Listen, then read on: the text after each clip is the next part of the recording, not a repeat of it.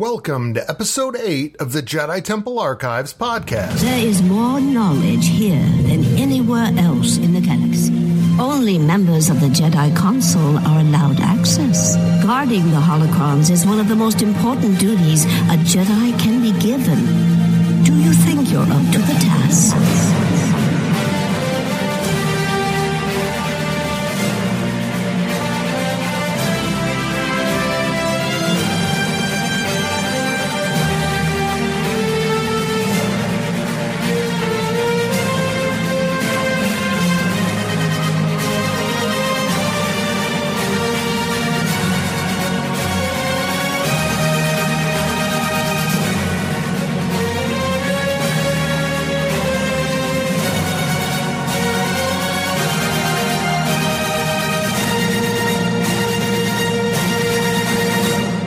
Star Wars fans, and welcome to another episode of the Jedi Temple Archives podcast. I'm Rob, your host, and we're recording this episode on Monday, April 29th, 2019. Before we get into today's episode, I did just want to take a moment to say thank you to all of our listeners for, you know, taking the time and and listening to this podcast, uh, especially those of you who have taken the time to reach out via social media or send us an email to give feedback on the show uh, and ways that we can improve it, ideas for topics, etc. It's greatly appreciated, and it's nice to know that there's people who have a vested interest in how this show does. So, again, thank you very much. And with that being addressed, I think we're going to go ahead and launch right into this week's topic. So, with the recent release of the trailer for Star Wars Episode 9 The Rise of Skywalker, one of the questions that is certainly on my mind, and I suspect it's on the mind of a lot of Star Wars fans, uh, especially in light of the events of The Last Jedi, is what is going to happen with the Jedi Order. And I think really, before you can go in and address that question, you first have to have a little bit of an understanding about how the Jedi Order was founded, what its purpose was, and kind of how it's progressed down through the history of the Star Wars universe. So, in order to get that understanding, let's take a quick look at exactly how the Jedi Order came into being. Now, the Jedi Order was established about 6,000 years prior to the Battle of Yavin, which, as we mentioned in prior episodes, is how time is gauged within the Star Wars universe, on the planet of Ahch-To, um, which is the planet that we saw Rey find Luke on at the end of The Force Awakens. And it was established by a being called the Prime Jedi. So he was the first Jedi of the Order, and he established that first Jedi temple on Ahch-To. Now, within the events of The Last Jedi, we saw the inside of that Jedi temple, uh, and within there is a mosaic on the floor that Rey and Luke have a conversation in front of, and that mosaic has a lot of thematic uh, similarities to early Hinduism, as well as kind of reflecting some of the symbology of the yin and yang. Uh, in the sense that you have a being that's assumed to be the prime Jedi sitting cross legged, uh, lightsaber poised upright in front of him. On one side of him is the light, on the other side is the dark, and then within the light and within the dark is a small kernel of darkness and light, respectively. So it kind of tends to lend itself to the idea that while the Jedi Order has always been very much about walking in the light and denying the darkness, that the early Jedi really understood that within light there is always a small kernel of darkness and vice versa. And it also kind of begs the question a little bit of whether the real intent of a Jedi would be to find balance between the light and the darkness. And there's an entire category of Jedi known as Grey Jedi that we will get into in later episodes that kind of are, are based around that general concept. Now, at the time that the Jedi Order was established, there were a number of rules that were put in place. And those included things like the fact that no Jedi Master or Knight could take on more than one Padawan at a time, uh, it forbade the forming of attachments such as marriage, family, or romantic love. Uh, the fact that no Jedi should take part in the killing of any unarmed opponent, and it was forbidden for Jedi to seek revenge. But there was a more formal Jedi code that was at the center of the Jedi religion that stated the following There is no emotion, there is peace. There is no ignorance, there is knowledge. There is no passion, there is serenity. There is no chaos, there is harmony.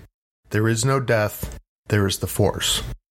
And that really was the mantra that all Jedi were to live by. It encompassed all the beliefs of the Order and was essentially the words that they were to live by.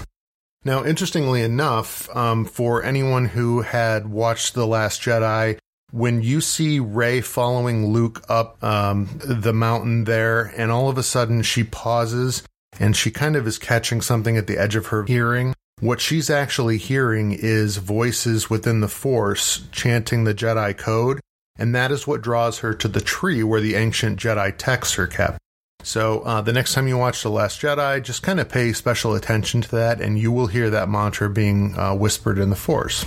Now, after the founding of the Jedi Order, one of the very early events that took place that was critical to the Jedi and, and especially their use of lightsabers was that they came into possession of the planet of Ilum.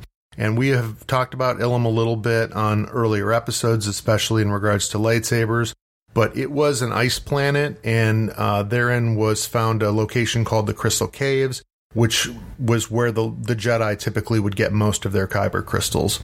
It was considered to be a very sacred world uh, to the Jedi Order, and there was a Jedi temple on that world which hosted an event called the Gathering.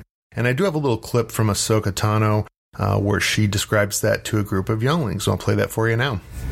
Hurry, younglings. Have proved to be the top of your class. And so now is the time of the gathering.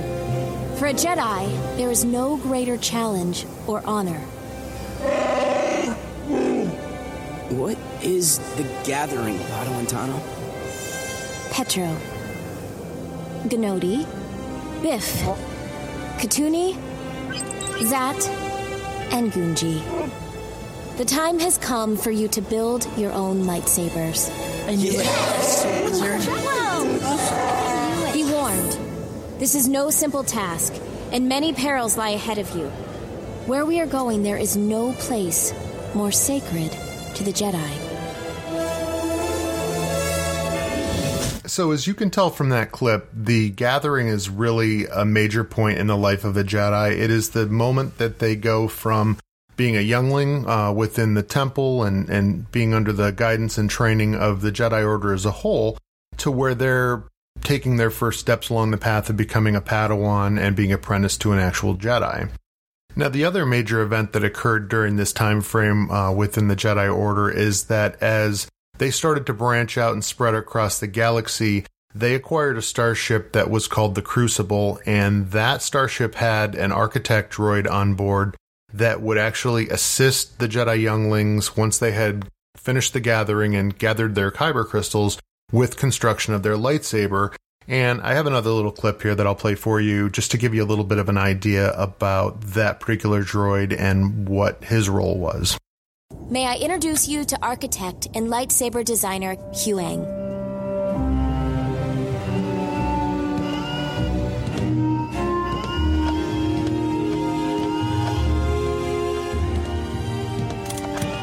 These are them. I swear they get younger every expedition.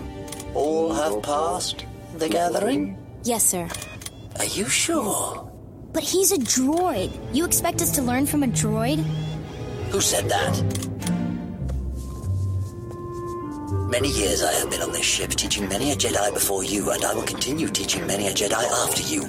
Call me what you want, but inside my memory banks, I contain a record of every lightsaber ever made and the Jedi who fashioned them. Which will you choose? So that clip really serves to point out two things. First, the construction of a Jedi's lightsaber was very individualized and very much a reflection of who they were, but it was also part of a rite that was a crucial part of their progress within the Jedi Order. Now, also during this first thousand years of the Jedi Order, there was a major schism within the order itself that led to the creation of the Sith. And that actually took place when a rogue Jedi had fallen to the dark side of the Force and kind of began preaching to others that were like minded that only through the dark side could an individual ever realize their true potential. The Jedi High Council, of course, uh, took exception to those teachings, and that fallen Jedi was cast out of the order. So he and his followers left and then began what we now know as the Sith. The Sith, of course, sought to control the galaxy um, and engaged in a series of wars with the Jedi as they were complete diametric opposites in terms of their thoughts and beliefs. And those wars resulted in the destruction of many worlds within the Star Wars galaxy, including the Sith homeworld of Moraband. Also, during that time, the Sith began to bend all of their time and energy into the creation of super weapons, which were powered by giant kyber crystals and had the ability to destroy entire planets. So, even before, long, long before the events of Star Wars A New Hope, uh, you had Sith that were very much interested in building these huge super weapons and raining destruction across the galaxy. Now, by the end of this period within Jedi history, uh, they had driven the Sith into retreat, and the Jedi were of the belief that they had destroyed all of these super weapons that had been created by the Sith to the point where a thousand years later, the Jedi of that particular time didn't even believe that those weapons had ever truly existed. They considered them more of a myth or a legend. But one of the things that happened during this time, and this is at this point we're looking at about 5,000 years prior to the Battle of Yavin, the Jedi then moved their base of power to Coruscant and began the construction of the Jedi Temple there. And what's really interesting to know about that, and something that never really gets mentioned in any of the films, is that when they build their Jedi temple on Coruscant, they do it on top of an ancient Sith shrine. And the Jedi believed at that time that by building their temple on top of that shrine, that they were essentially neutralizing the dark side power coming from that location. Uh, but as it actually turns out, the darkness and the dark side energy from that Sith shrine gradually seeped up and infiltrated the Jedi temple which served over the course of millennia to actually weaken the Jedi Order and was what was at the root of the fact that the Jedi were unable to perceive the danger of the Sith plan to eliminate them and led to the Jedi Purge. Now, in addition to the construction of the Jedi Temple on Coruscant, Coruscant also became the capital and the base of power for the Old Republic.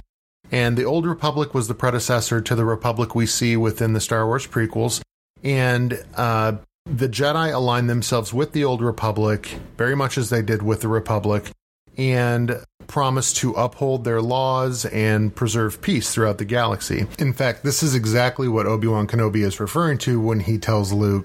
For over a thousand generations, the Jedi Knights were the guardians of peace and justice in the Old Republic. Before the Dark Times. Before the Empire.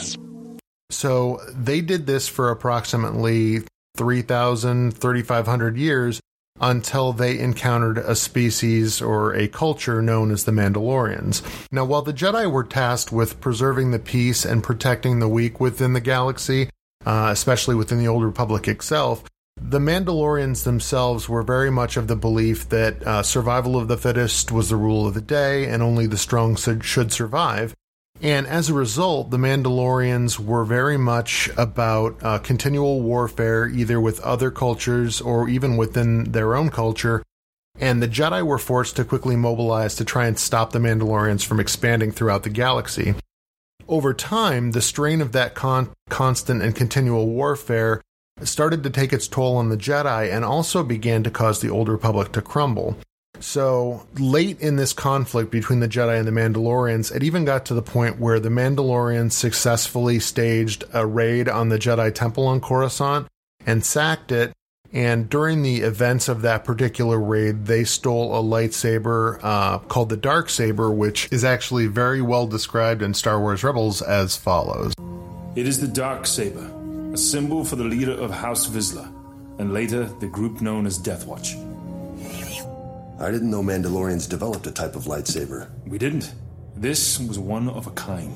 Legend tells that it was created over a thousand years ago by Tar Vizsla, the first Mandalorian ever inducted into the Jedi Order. After his passing, the Jedi kept the saber in their temple. That was until members of House Vizsla snuck in and liberated it. They used the saber to unify the people and strike down those who would oppose them. One time, they ruled all of Mandalore wielding this blade. This saber is an important symbol to that house and respected by the other clans. I imagine Sabine was excited to recover it.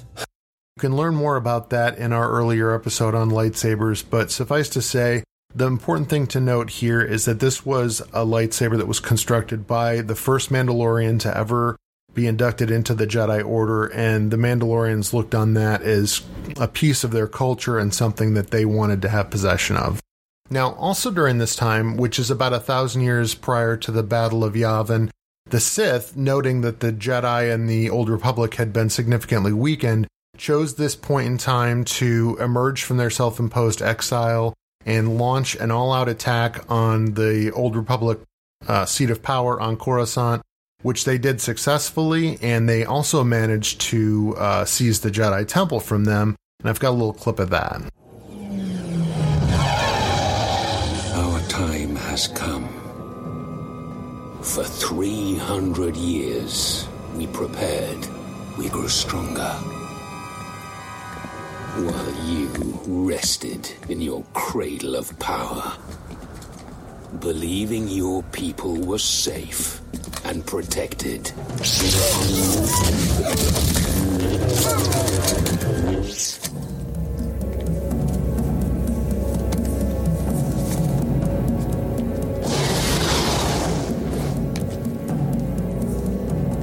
You were trusted to lead the Republic, but you were deceived.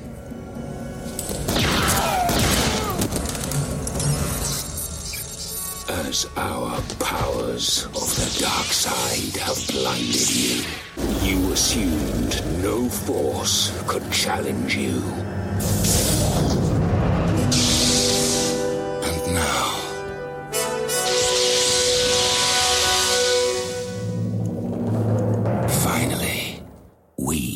Have returned. So, as you can hear from that clip, uh, while the Jedi had certainly been involved in, in the war with the Mandalorians, they never really felt like anyone could challenge them, and they had grown complacent uh, over the course of the millennia that they had been serving the Old Republic. And the Sith were able to leverage that, and as I mentioned previously, uh, sack both Coruscant and the Jedi Temple. And it took years for the Jedi to eventually uh, liberate the planet of Coruscant and regain their temple there. Um, they were able to do this primarily because while the Sith had grown very much in power, they were comprised of large armies of Sith, and the Sith lords in control of them were constantly infighting and vying for power amongst themselves. And that just served to gradually weaken them. They essentially uh, weakened themselves and deteriorated from within, and the Jedi were finally able to leverage that to eventually defeat them. And at the time, they believed that they had completely eradicated the Sith from the galaxy, which we all know uh, was not the case. There was a lone Sith Lord named Darth Bane who had survived that purge of the Sith and was the person that originally founded what became known as the Rule of Two, which stated that amongst the Sith there can only be two at any given time a master and an apprentice. So, for the remaining roughly a thousand years leading up to the events of the prequel series, there had never been more than two Sith at any given point in time, as the apprentice had gotten to the point where they felt like they had learned everything they could from their master, they would kill their master, take on an apprentice. And um, despite this, they were all still working toward what they considered to be the grand plan, which was to uh, purge the Jedi and eliminate that order from the galaxy so that the Sith could once again rise to power. Now, the other major event that occurred during this period was between the war with the Mandalorians as well as with the Sith the Old Republic had deteriorated to the point where it was no longer functional, and that government was swept away and replaced by the First Galactic Republic, known to most as the Republic. And that is the form of government that we see in place during the events of the prequel trilogy. Um, that Galactic Republic is eventually what Palpatine rises to power within as Supreme Chancellor, and then he wipes that away and forms the First Galactic Empire. So during that thousand years that the Galactic Republic reigned, the Jedi were once again aligned with the Galactic Republic and served as peacekeepers. During this period, there were no major conflicts. Uh, the conflict with the Mandalorians had uh, been settled. The Sith, obviously, had they felt had been purged from the galaxy, and so the Jedi set aside their role as soldiers and really focused more on their peacekeeping role, which is what they do for approximately a thousand years uh, leading up to the events of the Phantom Menace. So during this period of time, uh, we see the Jedi Order mostly getting back to their roots in terms of trying to find that peace and tranquility, uh, trying to focus more on uh, peaceful resolution and mediation to conflicts. as opposed to militaristic uh, resolutions. And that all uh, falls apart during the period of the Clone Wars, which was all part of Darth Sidious's uh, ultimate plan. And between the darkness seeping into the Jedi Temple from the Sith Shrine underneath it, as well as the fact that the Jedi had once again uh, returned to being essentially warriors during the Clone Wars, all of that served to cloud their vision to the point where Sidious was able to finally uh, complete the grand plan and implement Order 66, which served to purge the Jedi Order um, of most of its members and drive the remaining Jedi into exile. So that is really where we find the Jedi at the time that we first uh, meet them within the original film. Uh, you've got Yoda and Obi Wan who have been driven into exile. The remainder of the Jedi Order has been pretty much decimated. And interestingly enough, and again, this is something that doesn't really get mentioned in the movies, but Emperor Palpatine, once the Jedi Order had been purged, actually took the Jedi Temple on Coruscant and made that into his Imperial Palace. So it was a bit of uh, his way of adding a little insult to injury, as well as really making a statement to the citizens of the galaxy that the Jedi were no more and he was now the, the ultimate power, so to speak. So now that we really know a little bit more about the backstory of the Jedi Order and how it came into being, I think we can start to kind of have a little bit of that conversation about where do we think the Order is going to go within the lone remaining sequel movie that's coming out this December uh, with The Rise of Skywalker. I know there has been some speculation uh, by various people on the internet that the meaning of the rise of Skywalker may actually be that the Jedi Order is not going to continue on and that Rey is going to create some sort of new religion using the teachings found in those uh, ancient Jedi texts that were found on the planet of Ahch-To. Uh, and name the the participants within that religion or name the members of that religion Skywalkers. Uh, I don't really know that I buy into that line so much. I do believe that she took away those ancient texts for a reason.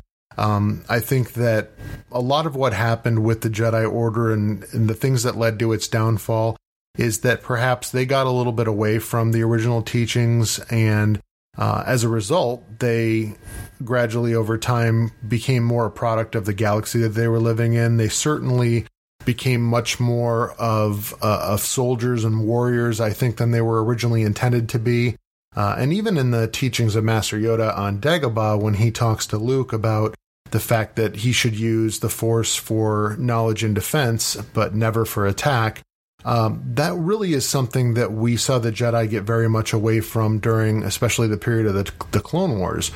Now, for me personally, I really do believe that the Jedi Order is going to rise again, and that that is what Rey is going to use those ancient Jedi texts for, uh, either within the events of the Rise of Skywalker, or um, it's going to be kind of alluded to that that's the direction that it's heading. Uh, if you have different thoughts or different uh, theories about where this may be headed, please feel free to reach out. Uh, you can reach us at jtapodcast at gmail.com or on social media on Facebook, Twitter, Instagram, and Pinterest at JTA Podcast. I'd love to strike up a discussion about what you think may be the course that Star Wars takes after the events of The Last Jedi and whether you think that the Jedi Order is going to be continued on or replaced. Uh, so please feel free to reach out to us with those thoughts and we can have that conversation. If you enjoyed this episode, please mention us to a friend or go out and give us a review, as that will help other people find us. And again, thanks for listening, and may the Force be with you.